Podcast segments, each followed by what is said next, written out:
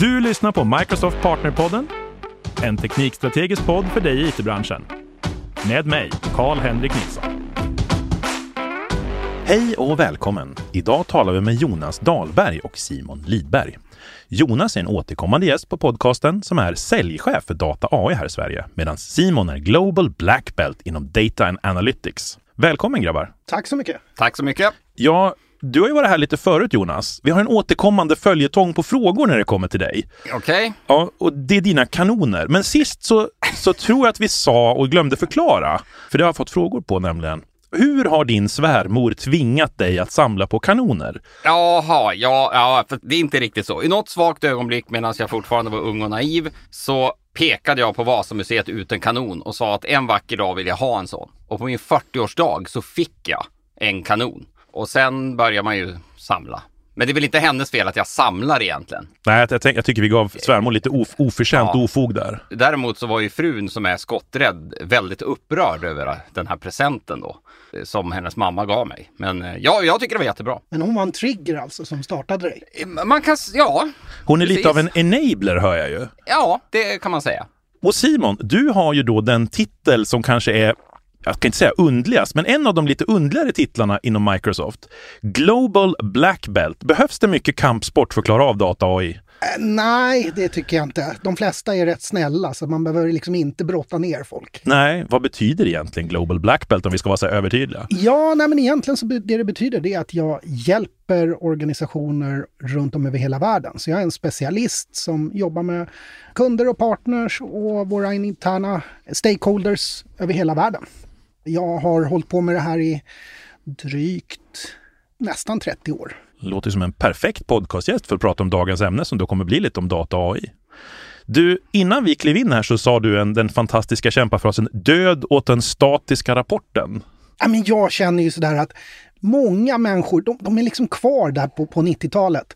I början av 90-talet så var mitt första jobb, det var att printa ut statiska rapporter på en stor bank. Jag satt på nätterna i en stor datorhall med såna här snurrande tejpar som man ser på James Bond-filmer. Och sen så hade jag som jobb att, att trycka ut rapporter på pyjamaspapper. Och tyvärr är det väl så att det är väldigt många som är kvar där. Ja, De har liksom inte verkligen. köpt det här att det finns andra saker man kan göra. Så att jag hoppas verkligen på döden för den statiska rapporten. Det vi tänker egentligen att i framtiden så ska vi inte, vi ska inte ha ett, ett Excel-rapport eller en pdf-rapport. Vi ska ha en dashboard som ger oss, så här ser det ut just nu. Ja, precis. Och det finns ju de som tycker att den statiska rapporten kan vara en dashboard. Jag jobbade med en controller eller finanschef på ett stort bolag. Han bad att få ut en statisk rapport och så satt han med två pennor, en i varje hand, en röd och en grön. Och så markerade han varje rad där som ett dashboard. Och då kan man ju fundera på hur väl var det där använt av hans tid? Istället för att liksom faktiskt använda verktygen som de hade. När du ändå säger verktyg, då, vi har ju en del verktyg för att göra sådana här saker. Om vi ska hoppa in på att försöka ta död på just den statiska rapporten, var, var börjar jag? Men jag säger så här, det verktyget som är framförallt verktyget över alla, det är ju Power BI det är ju ett sådär jätteverktyg. Det, jag har jobbat på Microsoft i 22 år. Så jag var ju med när Power BI precis visades upp för första gången, eller Power Pivot som det hette då. Så träffade jag vår, vårt utvecklingsteam som träffade mig borta i USA och sen så fick jag berätta lite om vad jag hade sett på den svenska marknaden och så tog de in mig i ett speciellt rum och så sa de nu ska vi visa dig någonting som är riktigt coolt här och så visade de upp det som nu idag är Power BI. Och då var det ju bara ett sätt att liksom koppla ihop data och bygga en fin modell. Men idag är det ju så mycket mer.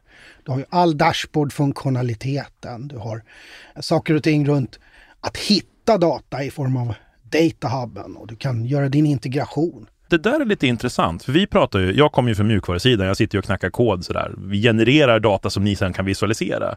Vi pratar om det här med inner source, att hitta källkod som andra grupper i företaget skriver. Hur hittar man data som andra i företaget genererar så att man kan använda den själv? Ja, men en av de saker som vi har nu i Power BI, det är ju det som kallas för Power BI Data Hub, där du kan söka efter data. Och där har man ju en möjlighet att spara all information i form av dataset och rapporter. Och så kan ju folk gå in och kommentera det där och man kan gå in och promota och säga det här är någonting som faktiskt är bra. Och då får man ju just det där att folk faktiskt kan återanvända det som andra har skapat. Precis det som Inner Source äh, är då. Och ja, förutsatt att man har rätt licens, eller vad heter det, rätt användarrättigheter och så vidare. Ja, precis. Det det är ju styrt till vad du kommer åt. Sen har vi ju det här runt liksom den bredare delen runt det här med att hitta data och liksom ta hand om data när det gäller liksom ett helt Enterprise. Då, då har vi ju en annan produkt som heter Microsoft Purview. Och den är ju lite mer knuten kring datakällorna, kring databaser och hur man kan indexera och göra de källorna sökbara. Så där har du ju liksom mer en governance-lösning för, för allting som, som rör data. Ja, just det. Du säger hitta data, för, för den använder vi väl egentligen då som tagga person, identifieringsdata och sådana här grejer. Och, och, det är väl det use case jag sätter mest i. Det kanske är liksom universal vad man kan göra med den. Ja, det, det det egentligen är, det är ju en sökmotor över teknisk metadata i, som du har då. Liksom så här. Du kan få alla tabeller indexerade. Mm. Vi kan identifiera, precis som du säger, vad för data som finns i dem och tagga då data som personlig data eller sånt som är känsligt eller vad det nu kan vara då. Eh, men, men där jobbar vi också med att göra den här betydligt bredare. Så eh, hitta datakvalitetsproblem och, och, och sådana saker. Eh, men sen är det ju också en sökmotor där du kan söka efter tabeller och, och datasätt. Som utvecklare när man ska titta på data så kan man ju få sådana här saker som, då som kallas för lineage, det vill säga du kan följa hur datat har förändrats från källan ner till den del som har blivit indexerad. Jag tänker på det här, jag vill inte riktigt släppa Power BI på en gång, för jag har en, en fundering där, när jag ändå har dig här. Vi pratade om Data Hub, men jag har också sett något som heter Data Mart, som många pratar om. Är det samma sak som Data Hub? Nej, det är det ju inte. Utan Data Marts, det, det är liksom en ny funktion som vi lanserade nu här vid, vid bild eh, i Preview. Om vi nu tänker sig att du som utvecklare, du jobbar med stora datamängder. Tidigare så har du kunnat jobba med dataflows och datasets i, i Power BI, det vill säga du bygger allting inom Power BI-modellen. Mm. Men, men, låt oss säga att vi ska integrera en massa olika källor och så är de här lite för stora för datasetet. Du behöver göra lite mer. Då har vi då funktionen med datamarts. Och vad datamarts är, är egentligen att istället för att göra allt det här i Power BI-modellen så gör vi det i en databas. Och det här är ju någonting som BI-utvecklare har gjort under liksom 15-20 års tid. Ja, precis. Fast förut kallade vi för kuber och, och alla sådana här grejer. Ja, ja fast, fast, du sa ju tidigare till mig att, att det täcker lite gapet mellan det som är eh, hardcore Synapse Data Warehouse, hela den storskaliga datamängden och det du kan göra i Power BI i form av enkla rapporter. Däremellan finns Datamars. Jag tyckte ja, det var en bra beskrivning precis. av ja. själva vad det är tänkt för. Ja, precis. Det är liksom, tanken är ju att du ska kunna göra det här och vi tänker oss att tidigare så har det ju varit så här att ja, då har vi tvungna att ta dit en utvecklare mm. som har suttit med ett utvecklargränssnitt och så gjort det här. Ja. Men vi ser ju att ja, men det här är kanske mellansteget mellan kontrollen som sitter och gör det här i Excel-ark men som vill ta det lite längre. Och istället för Excel-ark så ska han kunna få en databas, men kanske utan att vara SQL-utvecklare. Mm. Så det man har det är ett grafiskt gränssnitt där du kan bygga dina integrationer. Du har ett grafiskt gränssnitt där du kan skapa dina tabeller. Mm. Och du har ett grafiskt gränssnitt där du fortfarande kan skapa SQL-frågor. Det här börjar låta väldigt likt Power Platform och Dataverse. Ja, det är ju väldigt likt därför att det är ju som en, alltså Power BI är ju en del av Power-plattformen. Det betyder ju att vi liksom fokuserar på samma typ av användare. Mm. De här som är low code eller no code, det vill säga inte utvecklare men nästan utvecklare, som fortfarande sitter på affärssidan. Så de är liksom det som är målgruppen för det här. Och det är där, där vi ser de som primärt kommer att använda det. Jag kan tycka att det blir lite klurigt det där, just i och med att det har blivit en, eller att det är en del av Power Platform. För att om vi nu ska vara lite självkritiska, så Power Platform-licensieringen är ju kanske inte den enklaste modellen att förstå. Ja, jag håller med dig. Det, det, det, det är väl den tråkigaste biten med att, att, jobba på Microsoft, det är att förklara licenserna. För jag, jag känner som att det finns en del anti-patterns man går på när man håller på, på och gör de här grejerna. Liksom. Köper kanske lite för stora licenser och såna här grejer som leverantör, så, eller som att jobba på en leverantör. Ja, just det. Nej, nej, fortsätt handla. fortsätt handla! nej, men vi vill ju att folk ska köpa rätt saker uh, och att man framförallt ska använda det man har. Man bör ju fundera över, okej, okay, vilka delar är det jag faktiskt kommer nyttja här? Och det är väl där som vi försöker göra med licenserna, att det finns både en instegsmodell där man liksom får tillgång till bara en liten del av allt det här. Och så kan man liksom lägga på de olika delarna. Och tittar vi på till exempel då Datamart så är ju en del, det är en del av Power BI Premium som är liksom den, den högre licensen. Då. Så att tanken där det är ju inte att alla ska bygga Datamarts. Uh, utan har man inte större datamängder någonstans där runt en 100 gig, ja då kanske man liksom, eller upp till 100 gig, då kanske man ska va använda vanliga Power BI Pro. Jag är nästan lite förvånad att det inte finns, eller jag har inte sett något partnererbjudande där någon har byggt en snygg dashboard du kan liksom köpa och ladda in och så får du se liksom vad du har för datamängder och grejer. Och du borde ha de här licenserna. Ja, nej, det är faktiskt, jag har inte heller sett någonting sånt. Det skulle kunna vara intressant. Det är- För det finns ju API för det, Ja, så man kan få ut det. det är Jonas team som är alldeles för effektiva att prata med kunder som hjälper dem. Jag tror att det helt enkelt är så enkelt.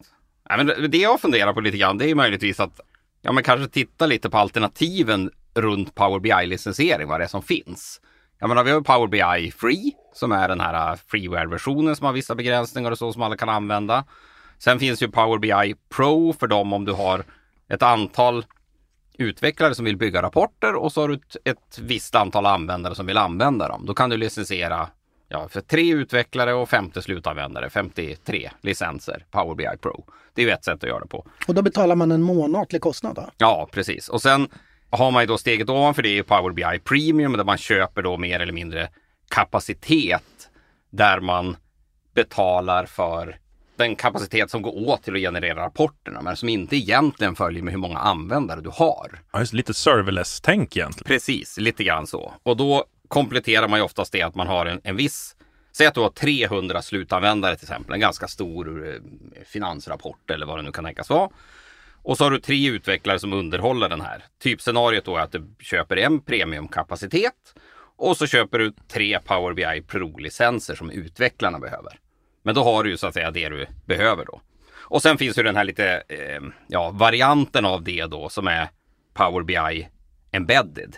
Som är när man vill dela sin data med sina kunder. Till exempel om du som tillverkare av någonting vill dela med dig av produktdata till dina kunder. Då kan du göra det i form av en embedded. Och det är ungefär som premium fast för användare utanför din organisation kan man säga. Och där är ju också primärt när man använder embedded, det är ju typ att jag vill bygga in det här i min applikation.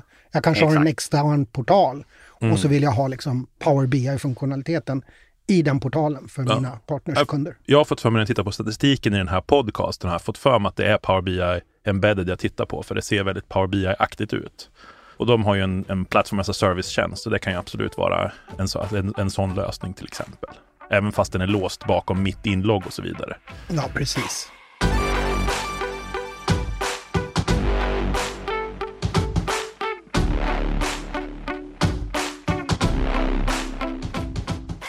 Det finns egentligen två nya produkter som har dykt upp relativt nyligen skulle jag säga. Och det är ju Purview och sen har vi ju Synapse. Jag får ganska ofta frågan vad skillnaden är och det är ju, det är ju egentligen produkter som används, jag skulle säga ihop, snarare än antingen eller. Eller hur ska du säga? Hur ska, du, hur ska man beskriva förhållandet mellan Purview och Synapse? Ja, men jag, jag kan tycka att man måste titta på vad det är för någonting som de här olika produkterna gör. Och Synapse typiskt är ju en databas, eh, traditionellt data warehouse, kuber. Hur driver du, hur, serv, hur samlar du in den här datamängden du behöver? Hur strukturerar du den på ett bra sätt och hur serverar du den till användarna i form av olika verktyg då, Power BI eller vad man nu vill använda. Medans Purview spelar ju på banan data governance. Hur tar du hand om den här datan? Vem ska ha access till den? Vart finns den? Vad innehåller den? Det här vi var inne på tidigare med personlig identifierbar information till exempel och sådana saker. De allra flesta som har kommit någon vart med Synapse och Data Warehouse, de kommer ganska snart i ett läge där de behöver tänka på data governance. Säg att du har ett, ett finansiellt dataset till exempel som är jag menar, känsligt utifrån börslagar. Du, du måste veta vilka som har access till den. Då kan du ju, då är Purview utmärkt och sätta att det här är konfidentiell information, vilket innebär då eftersom att Purview då hänger ihop med Microsoft 365s kategorisering av data gör ju att om någon tar ut den här datan i Excel så följer ju den här kategoriseringen confidential med. Det där är ju jäkligt nice. Det är en selling point som jag har hört funkar. Ja, och jag skulle väl säga så här att liksom data governance, precis som du säger, så de flesta börjar ju med data governance när de, när de tittar på vi har byggt en analysplattform, om de sedan använder Synaps eller något annat verktyg för det. Men data governance, det är ju egentligen någonting som behövs oavsett. Ja. Så fort det börjar bli en större organisation som har flera datakällor, flera bitar, då behöver du data governance av något slag. Var hittar du informationen? Finns det någon möjlighet att säga att det här är information som är, jag har inget bra svenskt ord, men curated. Alltså någon som har förberett det. Och så vill jag kanske utifrån ett företag säga så här, jag vill promota det här. För om, om jag går in på Microsoft till exempel och så söker jag på vårt intranät efter kundlista. Då får jag ju upp liksom 25 000 träffar. Bara? Ja, någonting sånt. Och det är liksom folk som har skapat något Excel-ark någon gång 1997 som fortfarande finns med på någon SharePoint-sajt. Men är det det om jag ska bygga någonting som ska innehålla en kundlista, är det den jag ska utgå ifrån? Nej, kanske inte. Och där vill man ju då som organisation, om vi tittar ut efter data governance perspektiv, då vill ju jag liksom säga så här, ja men det här är vår centrala kundlista. Och där kan vi då hantera vilka, mm. precis som du sa, vilka som har rättigheter till den, men också vi kan promota den och säga så här, det är den här ni ska använda om ni någon gång behöver skapa någon typ av ja. applikation eller rapport. Ja, men precis, och här finns ju också de facto ett visst överlapp mellan det vi pratade om tidigare, Power BI Data Hub och mm. Purview. Eh, Power BI Data Hub in, innebär att du kan göra discovery på datasets och rapporter inom Power BI. Medan datakatalogen i Purview är ju lite bredare än så. Men det är mm. fortfarande potentiellt två ställen där du kan lite hitta samma sak. Om vi hoppar till, till säga, den andra produkten vi pratar om, är Synapse. Synaps jag tror det var på bild, man pratade om att den här har potentialen att ersätta väldigt många eller kanske rent av alla av de dataprodukter man normalt använder idag. Va, vad tänker vi om det? Jag tänker så här, det där är typiskt en produktgruppsmänniska som vill promota sin egen produkt. Precis alltså vad det, jag tänker. det är det jag tänker. Det man ska tänka runt Synaps. Synaps är en plattform för analys. Så det som har varit problemet för många kunder och många partners om man tittar på en arkitektur för analys så tidigare så har det varit liksom jag behöver ha en data lake, jag behöver ha någon form av dataintegration, jag behöver ha en databas, jag behöver ha ett, någon form av Spark-motor där jag kan köra mina AI-modeller och så vidare och så vidare. Det kanske är en 30-40 tjänster i Azure som man behöver sätta upp och koppla ihop och mm. se till att säkerheten fungerar. Det är ju ganska mycket jobb att göra det här. Mm. Det som det har inneburit, det är ju att väldigt många har ju liksom, man har valt en tjänst och så är det det man har gjort. Och då blir det lite så här att, ja, jag har en hammare, då, då, då är allting annat än spik. Mm. Men det som vi försöker göra här, det är ju att säga så här, okej, okay, men hur kan vi paketera den här verktygslådan på ett sätt som är enkelt att få upp som där man liksom på ett enda, liksom en enda tjänst som jag deployar i Azure får all funktionalitet så att jag inte bara har en hammare utan jag har en hammare, en skruvmejsel och en skiftnyckel beroende på vad jag ska och, göra. Och vilken funktionalitet, om vi ska vara lite övertydliga så här, är det vi pratar om då? Det är, Data Factory vet jag ju att den ingår för det ja. har jag använt själv. Ja. Så du har ju Data Factory, du har Data Laken, du har två stycken SQL-motorer en serverless och en mm. dedicated, det vill säga där du har ett kluster. Och sen har du en Spark-motor. Och sen har du det som heter Azure Data Explorer. Som är liksom tänkt för de här tidsserieanalyser och sådana saker. Mm. Uh, och sen har vi då ett enda gränssnitt ovanpå det här. Ett sätt att sä sköta säkerheten, ett sätt att göra DevOps, ett sätt att göra management och allting sånt. Så att du får ju liksom alla de här grejerna utan att liksom själv vara tvungen att konfigurera all integration mellan dem.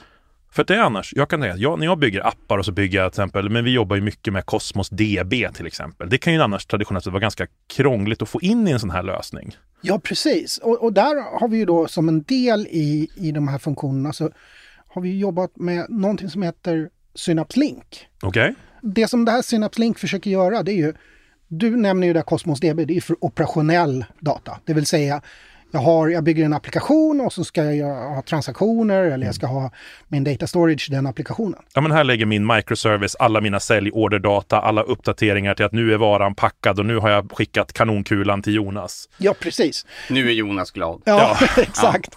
Men det vi vill göra nu här, det är ju hur gör jag analys på det här? Hur tar jag ut och säger, ja men hur många säljordrar var vi faktiskt eh, serverade eller gjorde per dag? Ja, det blir ju lite svårare.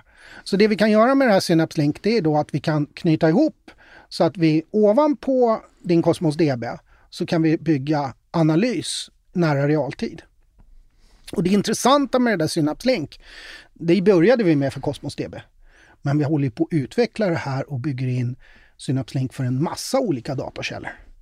Dataverse som ett exempel, det vill säga plattformen bakom Power-plattformen som du pratade om tidigare. Ja, just det. Den har vi faktiskt knutit ihop så att vi direkt ovanpå det här kan göra synkronisering och få ut data till realtid till datalaken.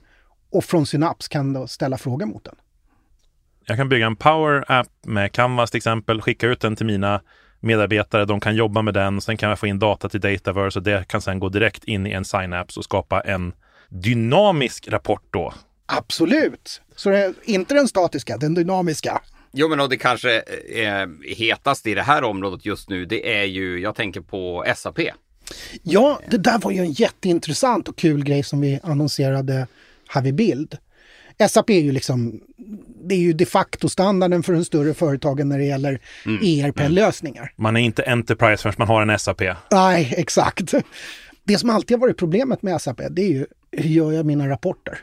Hur får jag ut informationen? De har ju sitt eget rapportlager, men där är ju väldigt många kunder som tycker att ja, de där verktygen är ju inte de modernaste. Nej, men också vill man ju mixa det med mycket annan data. Man vill ha in sin eh, telemetridata från sina produkter och man vill kombinera det med det externa datasätt och alltså man vill ha den här flexibiliteten som en dataplattform ger. Ja, absolut. Och där har vi ju då under lång tid jobbat med att eh, bygga konnektorer, till exempel med, med Azure Data Factory. Problemet med de här konnektorerna, det har ju varit hur får jag ut data i realtid? Och hur får jag ut bara de förändringar som är gjorda?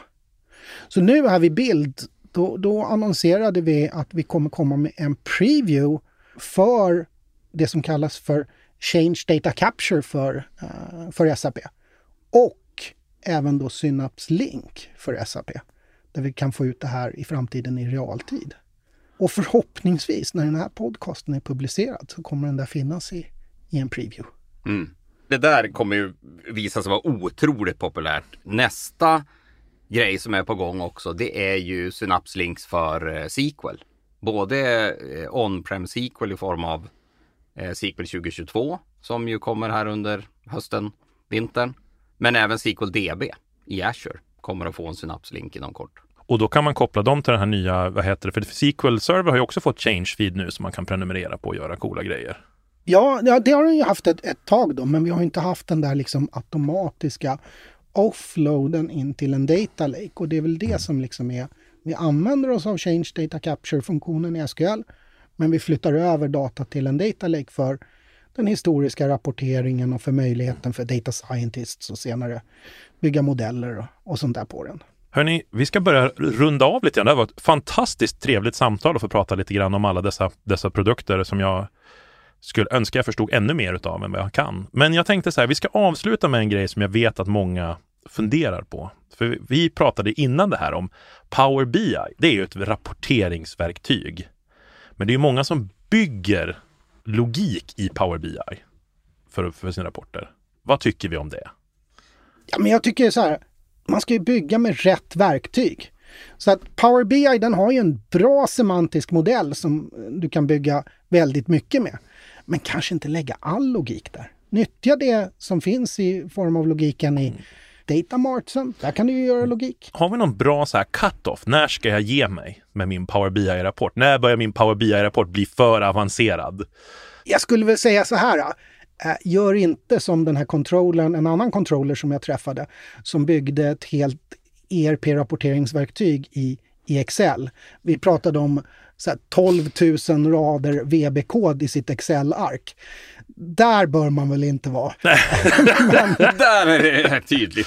Ja, men, men, men samtidigt så är det väl så här, fundera över var du gör din dataintegration.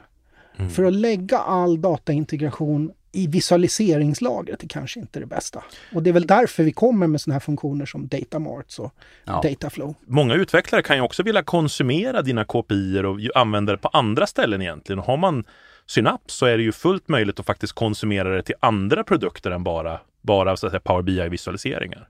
Ja, precis. Både Synapse och eh, Power BI Data Marts. Då kan du ju konsumera det på andra ställen. För båda två har ju liksom ett SQL-gränssnitt som jag kan jobba med. Hörrni, jättestort tack för att ni kom hit. Kul att du var här än en gång Jonas. Jag hoppas du kommer komma tillbaka Simon. Ja, tack så jättemycket. Tack så mycket. Du har lyssnat på Microsoft Partnerpodden med mig Karl-Henrik Nilsson. Som vanligt hittar du information och resurser på aka.ms partnerpodden.